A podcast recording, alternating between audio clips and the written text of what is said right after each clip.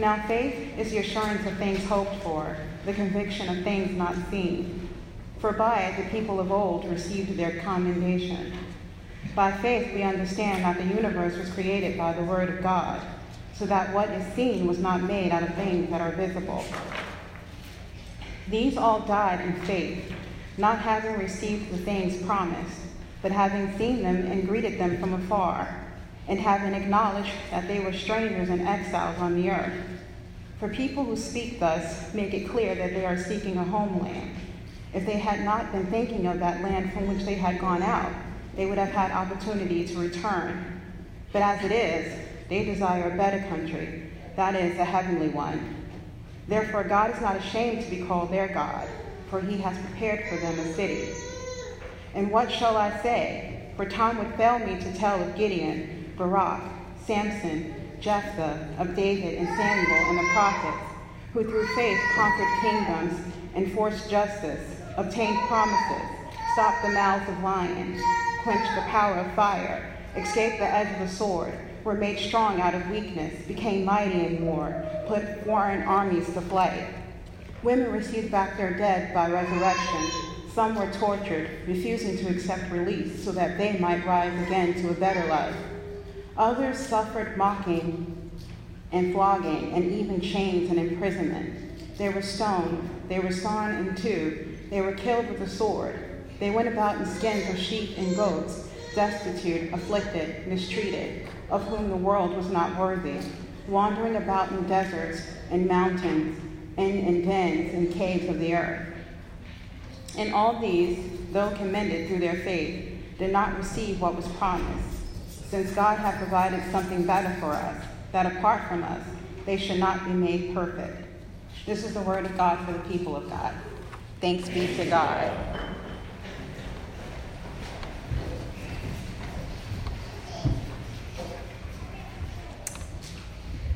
If you know who a guy named John Bourgeois is, you can thank him that we didn't read all of Hebrews 11. Because I said, I think, I think, we're, I think we're going to read all of chapter 11. And he said, don't think that's a good idea. I don't think people are going to follow if you do 15 minutes of uh, scripture reading. So, uh, we're in the book of Hebrews this summer. I've been promoting all summer this idea that Hebrews is not a letter, but was actually a sermon preached to a specific congregation. And Hebrews 11 is probably the most famous section of that sermon. If you've been around a church, you likely have heard it referenced a lot. Uh, some people call it the Hall of Faith. And I hope that it makes more sense to you after our summer in Hebrews. You can see how if Hebrews is one, a sermon, and two, a sermon that's interested in grafting the listeners back into the story of God's people, why near the crescendo of the sermon there would be this shorthand list of all these historical figures. It's just name after name of people whose relationship with God could be described as deep, robust, loving, even if complicated. So, today we're going to try to define what faith is and look at how faith played into these various historical figures, and then close with the inheritance that we possess because of faith. Uh, before defining faith, I just want to name an, uh, an aspect of faith, which is that it's a gift. The Apostle Paul says, For you are saved by grace through faith and this is not from yourselves, it is God's gift. Not from works, so that no one can boast. For we are his workmanship, created in Christ Jesus, for good works, which God prepared ahead of time for us to do. That comes from the letter to the Ephesians. So faith is a gift that God gives to us. It's not earned, it's not won. It's a gift. And you can embrace it with gratitude and cherish it every day and embody the good works that are its fruit. Or you can also just take it with apathy and occasional attention. Receiving the gift doesn't mean that you're without agency, but you didn't earn it, you didn't get it, uh, you possess it, and then you, you know, we, we steward it in different ways throughout our life. You can ignore it, you can even deny it for a season. Uh, but you only possess it because it's been given to you. The Protestant reformers described faith as having three aspects. And when I say aspect, I like thinking of these uh, not as a list of attributes, but aspect in the sense of a structure, having dimensions, okay? So faith has these three dimensions, and they're, uh, these are, I don't know Latin, so I had to get some help here. So I've, I've written them out phonetically, but it's notitia, assensus, and fiducia. Is that right? All right. Anne Glenn gave me a voice memo with those. So the first one, notitia, is the content or the object of belief. For the Christian, that's the Trinity God the Father, God the Son, God the Holy Spirit. So, in other words, I believe in God is, the, is this first dimension, okay? And then assensus is a sense of conviction or persuasion towards that object. So, I believe in God, and then I believe God is this other dimension. And then the last is fiducia, which is trust, to rely on God or, or, or whatever you're believing in. in. In other words, I follow God. So it's like having a notion of God, having, uh, having the ability to assent to God's ways, and then fidelity to, to stay with God. It, it, it, faith has dimension, it's, it's deep. So think of these three dimensions as, as a building that is our faith in God. It's to sense that there's something to believe in, a sense that God is real. It's to feel something in what James K. Smith calls the visceral region of our longings and desires, the gut level region of cardia. And then it's to persist with trust, with this sense of guarantee, like, like we've been given a banknote that can be guaranteed to be redeemed, to have that in our belief. This dimensional definition of faith uh, confronts this idea that believing in God is simply to buy into something with no evidence. That's why I bring up all these Latin words, is to say that faith isn't just, just buying into something there's no evidence for. No, there, there's dimension to it. It's to sense God's presence in the depths of our gut and our soul and our heart and our mind in different ways, and to persist toward a deeper knowledge grounded in that trust. Or, as Hebrews 11 says, the reality of what is hoped for, the proof of what is not seen. These people in uh, Hebrews 11 possessed a gift. They didn't earn that gift, but they experienced it. One scholar puts it this way He's talking about all the people in Hebrews 11, but he's also talking about humans. We are beautiful creatures in which beauty and good are to be found. Yet we are also jerks hard, coarse, self serving, vindictive, vengeful jerks, smugly consumed with our own business, yet loving, hurting, and beautiful in story. So we believe, without God or gods, ask any squirrel in the local park, humans are both generous and messy.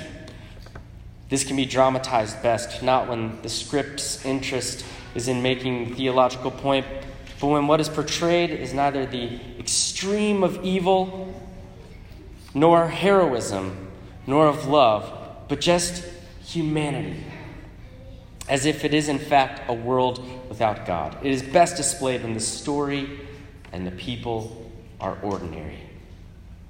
So faith then is not some blind and unexamined view of reality. It's a sense of reality that's rooted in conviction and trust.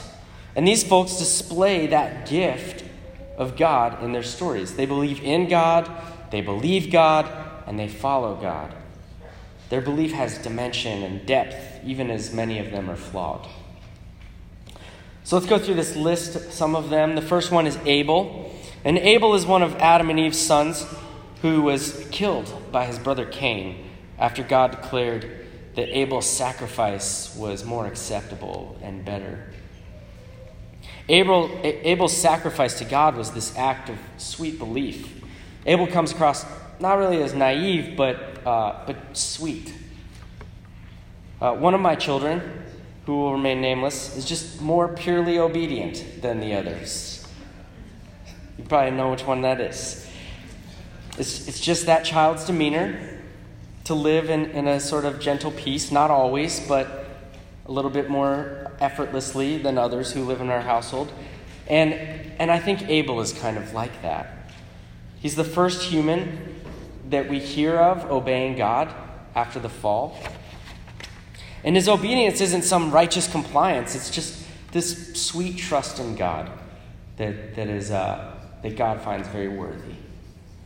And then the next character that comes up is Enoch. And Enoch is really interesting because there's very little said in the Bible of Enoch, but there is a lot of Jewish folklore about Enoch uh, in, in other literature. And, and some of these folks probably would have known that. And so when the name Enoch comes up, here's some of the attributes that would have been conjured up in the minds of this congregation. Enoch was known for walking with God. And if you're thinking in the book of Genesis about walking with God, it makes you think of before the fall, when Adam and Eve were walking with God in the garden. There's this sense that Enoch had an intimacy with God that other humans at the time didn't have. In the spirit of Eden, he spent his days on this pleasant stroll with his Maker. And it, it conjures this ease and, like I said, intimacy between God and Enoch, something that we don't expect after the fall. And the Bible says later that Enoch was taken away at the end of his life. Does that mean he left earth with his body and his soul? It, it, it might, perhaps. And that makes us think that Enoch and God knew each other in ways that he was experiencing God on earth that were already a foretaste of heaven. And it sort of, his earthly life might have mimicked his future. So, these first two, Abel and Enoch, they represent this faith that looks for God and listens for God and walks with God. It's, it's very sweet and beautiful. But lest we think that this is a list of innocent and sweet people, we get Noah next. Noah was not sweet or innocent, as we might think of Abel and Enoch. Noah, at least later in his life, was kind of rough around the edges. But Noah had this that gut level conviction to trust God. He possessed those three dimensions of faith, even with his flaws. He sensed God's voice deeply, and he trusted with conviction in God's call and predictions of this, this future flood, and that there was function behind building this ark because God had told him something. Abraham comes after Noah. Abraham's faith embodies the trust aspect. Uh, God asked Abraham to trust him to leave his homeland without knowing what the future would hold. He also trusted God when God gives he and his wife Sarah a long, long, long awaited son in Isaac. And then God asks Abraham to sacrifice Isaac, which is just haunting. And Abraham uh, goes along with it until God stops him. So if we think about faith as having these multiple dimensions, that it, it gives more structure than simply blind following, uh, we can see that in the stories of these people, that they had, they had a depth of faith that manifests in, in um, robust ways in their lives. They trust God with conviction to persist, uh, even when things were hard to believe they thought there must be fruitfulness in the future to follow. For Noah, he constructed the ark on dry land, trusting that that flood was imminent. For Abraham, he left his homeland in this in a culture that was family and land based. I mean, he lived in an agrarian culture. So he basically walked away from everything to become a nomad. He also trusted that God was good when he was called to sacrifice his long awaited son. There's a tension in faith that we futilely try to resolve often, especially us modern people. Surely people looked at Noah and thought, What are you doing, man? Why are you building a, a giant ark on dry land? You know, the, uh, in a similar way, I have a friend, um, I can't ever read, I'm sorry if I'm going to ruin this for you too, but I can't ever read the story of the binding of Isaac uh, without thinking of my friend who said that whenever he read that story, he thought, I wonder if Abraham was drunk. I mean, you read his behavior and it's just like, what is, what is Abraham doing? These people are not oozing rational thinking. Okay, we can, we can acknowledge that. And we might uh, want to resolve that, but we can't. It doesn't make sense that a man would build an ark in the middle of a dry land. It doesn't make sense that uh, Abraham would sacrifice his son. With the rise of, of Enlightenment thinking and continental philosophy and the scientific revolution, the human capacity for reason has never been more impressive. And we see that in innovation. I mean, it, it, the last couple centuries have been incredibly innovative. But with that, I've said this a couple times as we've looked at Hebrews, has been an obsession with rational thinking that I think goes beyond human reason's capacity. Humans are still unwise and often violent creatures, and uh, we discount faith because we think that it's silly or below our reason sometimes. And that goes for Christians too.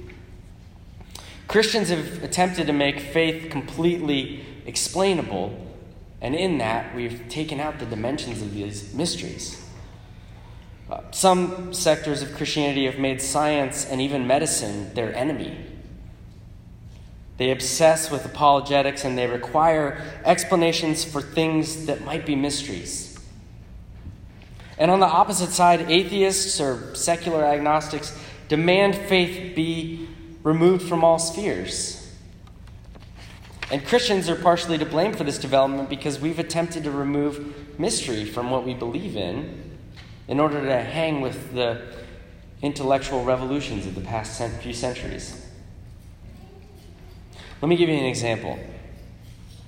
In the early 17th century, an Irish preacher decided to add up all the dates of the Old Testament and count backwards from Jesus' birth to speculate the date of creation. And that figure came out to roughly 4000 BC. And it was included in a footnote in a free Bible, uh, a free study Bible, that was circulated globally by missionaries in the 19th century. But people started reading that footnote thinking, you know, that it was part of the scriptures, that that was, that that was inerrant. People read that figure not as a speculative footnote, but as, as a fact. And nowhere does Scripture really claim that the earth was old or young. It, neither. It doesn't really clear up either. It's a mystery. How long was that time that the Spirit hovered before the first day? How long is a day when the sun has not been created yet? But by attempting to resolve that mystery, some uh, have discredited their own faith because of obsessing about that. Let me give you another one. On the other side, the Brontosaurus has a complicated history. Are you clapping for the Brontosaurus? Got a Brontosaurus fan here and it's yet to be resolved. I didn't know this, but apparently I was told about the Brontosaurus in my childhood. I come to learn that in the 20th century, all most of it, the Brontosaurus was not considered by scientists to actually be a real dinosaur, but that it was an accidental hybrid, like a ponysaurus, if you will. The Brontosaurus now, in the last couple years, is back, if you didn't know. Okay? So there's hope for Pluto. There's mystery when we calculate the Earth's age with science and we interpret Scripture uh, with reason. Okay? I'm not saying that these are futile ventures. It's good to try to try to plumb things and, and try to understand what is Scripture saying. How how old is creation? You know, and it's good to to pursue science. I'm not saying that these aren't good things. What I'm saying is that uh, sometimes we reduce faith to, as the opposite of reason, rather than recognizing the fact that both of those things coexist in all spheres. It takes faith to believe that the earth is millions of years old. Okay? It takes faith to believe that the Brontosaurus is real and not a confusing hybrid of multiple dinosaur bones found in the same site. When we get entrenched in our beliefs and then try to justify them with reason, sometimes we're undoing the dimension of faith because we're getting obsessed with just the mindful part of it, the reason.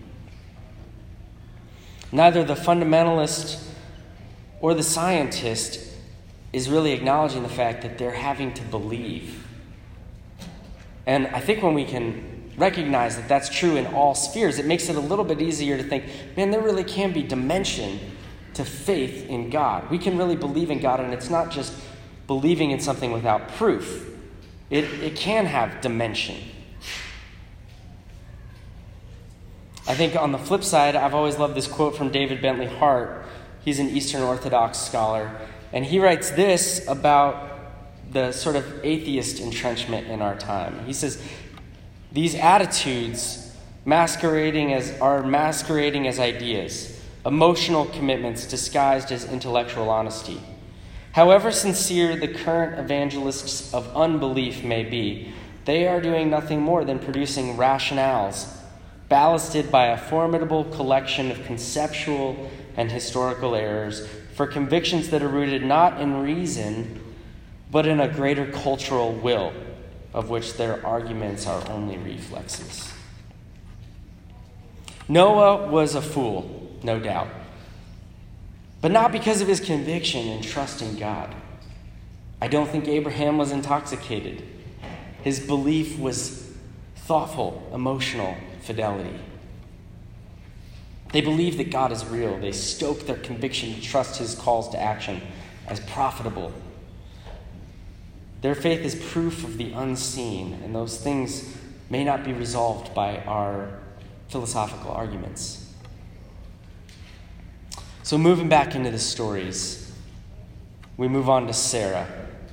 I love Sarah's inclusion in this list because I think we can relate to Sarah. Abraham and Noah listen to God with conviction, though both are flawed. Noah's foolish, and Abraham seems uneasy with God's plans, even as he follows them.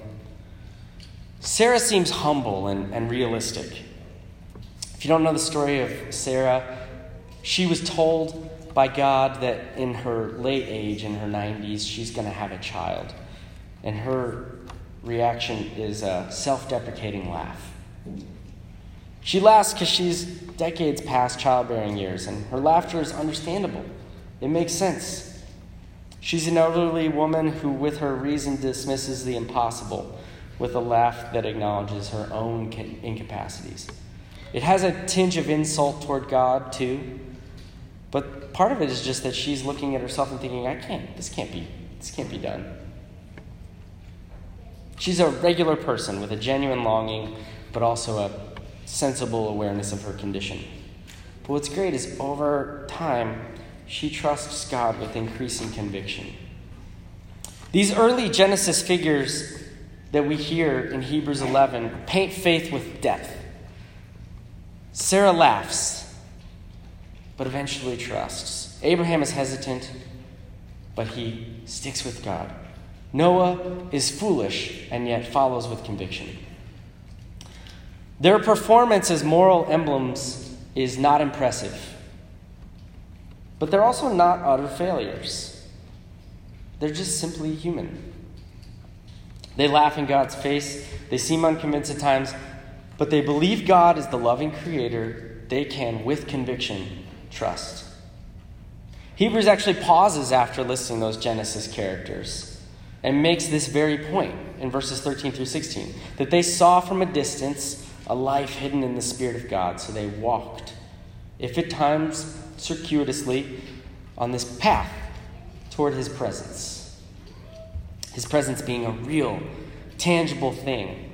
Verse 16 says it's like a city that they're trekking towards. Then the preacher goes on after that to recount Moses, who begged God for him to see God's glory. Yet Moses' story is bookmarked by his murdering of a man and then his doubts manifest in manipulating the power that God had given him. And then next, there's this story about Israel marching around Jericho. If you don't know that story, God tells Israel to march around the city of Jericho, and that as they play music, the walls will fall and they will conquer the land. What a strange way for God to give them that gift. Uh, but they trusted it. They went and they played their horns, and the walls fell. Rahab the prostitute, whose culture and occupation are fraught with impurity, trusts in God and she conspires with his people. Then the preacher starts picking up speed with shorthand mentions of these judges and kings and prophets of Israel. At once, you start to picture this like Hieronymus Bosch esque tableau with Abraham, bleakly taking Isaac up the mountain, while Sarah laughs through doubting tears. Maybe she's doing dishes. And then Moses is begging God to see his glory, even as he hides in the cleft of the rock, hiding his own shame from his murderous crime. Rahab, in her shameful garb, is aiding God's spies with this bright eyed, newfound uh, job and identity with these people. In this, in, this, uh, in this portrait, these people aren't heroes of moral perfection, nor are they heroes of immediate redemption. They're just complex humans who fix their eyes on God despite their flaws. And we have an inheritance, Hebrews is saying, much richer than anything they understood as they trekked towards God's presence. We have in Hebrews, if you've been here this summer, this even bigger tableau. Hebrews harkens all the way back to creation, the scene where the cosmos is God's throne room. And then we get Psalm 8, where Christ plunges down to walk the earth and be with his people. Then we get these stories of Israel in the wilderness, wandering around. We get the mysterious story of Melchizedek. We get the sanctity of the tabernacle. We get the violence of sacrifice. We get the terror of the crucifixion. Hebrews is, is almost like a film reel with stories of creation, fall, wilderness, wandering, promised land, all these things from the Old Testament. And then it's interspliced with these really cool, uh, visceral metaphors. You get these images of trail journeys with God where people are trekking along with the Lord. We get sea imagery where believers are in danger of drifting, yet they anchor to the ultimate anchor in Christ. And then all of these scenes that we've been talking about, all these stories, they culminate in Hebrews 11. It's just this dizzying array of stories where people are, again, in the words of the scholar I read earlier, beautiful creatures in which beauty and good are to be found, yet also jerks. Hard, coarse, self loving, vindictive, vengeful, smugly consumed with our own business, yet loving, hurting, and beautiful in story. And God is loving and close and persistent and giving as these people participate in his story. I've been commending to you all summer that Hebrews is calling us to faith that views life in God as a journey, a pilgrimage. This view makes faith in every hour of everyday occupation. Instead of our faith being a worldview that we subscribe to, it's our life, it's our life's work. Hebrews 11 is fulfilling that picture. That portrait is just miles long an image of wagons and pack mules strung together, generation over generation, generation of generation, walking toward the light, the city of light. Hebrews 11 calls that light a richer inheritance. And many of these folks had a foggy sense of that light. They had a foggy sense of the new heaven and new earth. And they had this unsettling unknown of how God was going to accomplish that restoration. Our inheritance, Hebrews is saying, is much more clear, more full, more rich.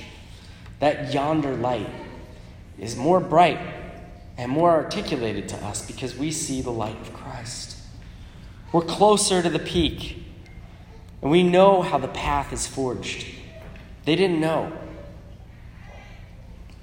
They didn't know that their path was going to be forged through the body of Jesus Christ, the trailblazer of our faith, the one who goes before the streams of faith filled people to suffer the pain of an unknown path back to God.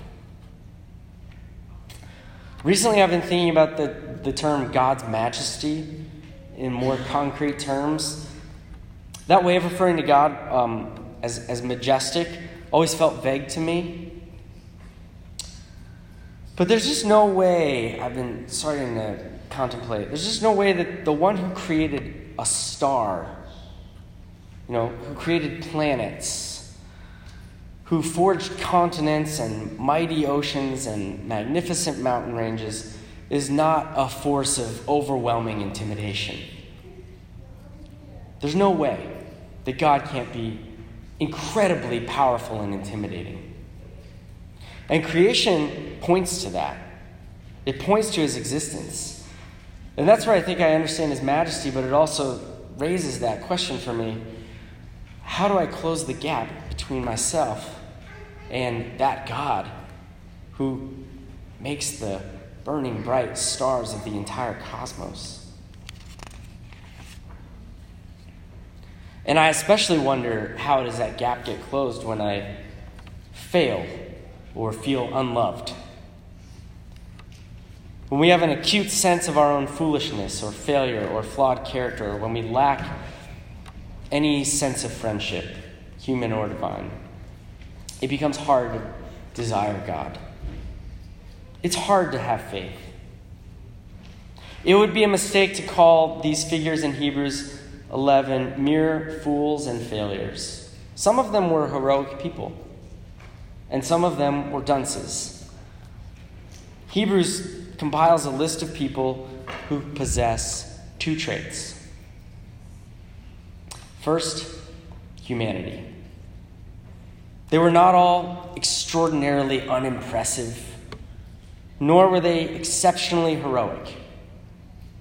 They oozed beauty and weakness as human creatures do. And not in spite of, nor because of their character, they believed. Their faith was a gift from God. This robust sense of his true existence, a submission to hear him, and a conviction to follow after him. What these folks had was their humanity and their faith. What they did not have yet was knowledge of Christ. We have a greater inheritance because we can know how God is going to draw us back to Him.